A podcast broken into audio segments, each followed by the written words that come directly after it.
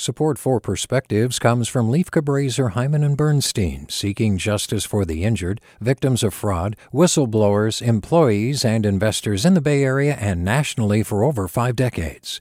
Online at lchb.com.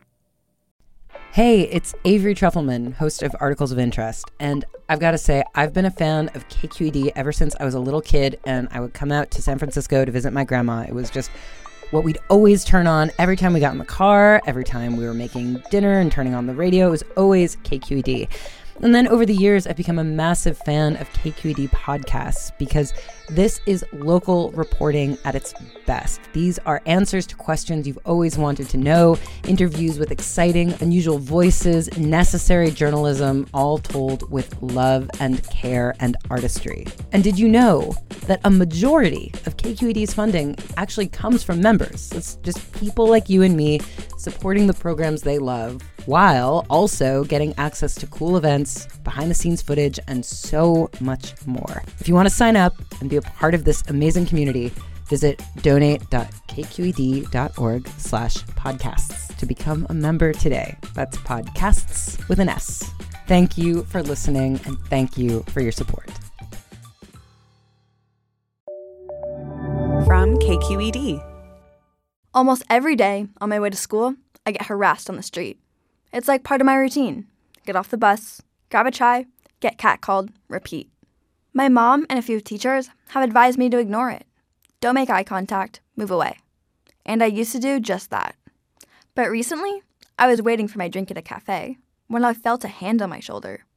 I turned around to face a man who looked about 40. He started talking, Oh, baby girl, you're so pretty. But then his comments turned overtly sexual. I turned my back to him and pretended to be absorbed by my phone. This angered him. I'm talking to you. You're lucky I'd give you this, he yelled, gesturing at his pants. The barista looked at me and widened his eyes, like he was asking me what to do. The man grabbed a coffee from the counter and threw it at me. He only left when an employee threatened to call the police. I stood there, covered in coffee, on the verge of tears. That's when I decided to start talking back. Not because I think that talking back would have fixed the situation, but it's a way for me to reclaim some power. Now, I call out the catcallers. Someone wants my number? You know I'm 17, right? I shout loud enough that bystanders can hear. Someone comments on my body, I yell at him, that's extremely disrespectful. When I watch his face drop, I'm filled with pride. I know there are risks. Will talking back escalate the situation? Could it lead to violence? Am I in a place where people can intervene? I ask myself these questions every time. Sometimes I hold back, but usually I see these moments as a chance to stand up for myself. It seems ridiculous that this burden falls on me rather than the actual catcallers, usually adult men who should know better. But talking back is my attempt to build a world where catcalling isn't the norm. With a perspective, I'm Finley Davis.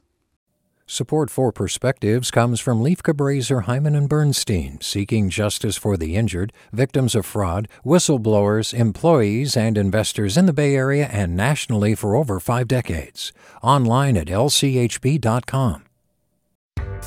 Hi there, I'm Rund Abdelfatah from Throughline. If you're listening to this podcast, you know that KQED produces exceptional storytelling that keeps you informed, inspired, and entertained. Their podcasts cover issues from your neighborhood to the entire country and everything in between. Support this work today. You can help us continue to bring quality podcasts to your ears. Just head to donate.kqed.org slash podcast. That's donate.kqed.org slash podcast.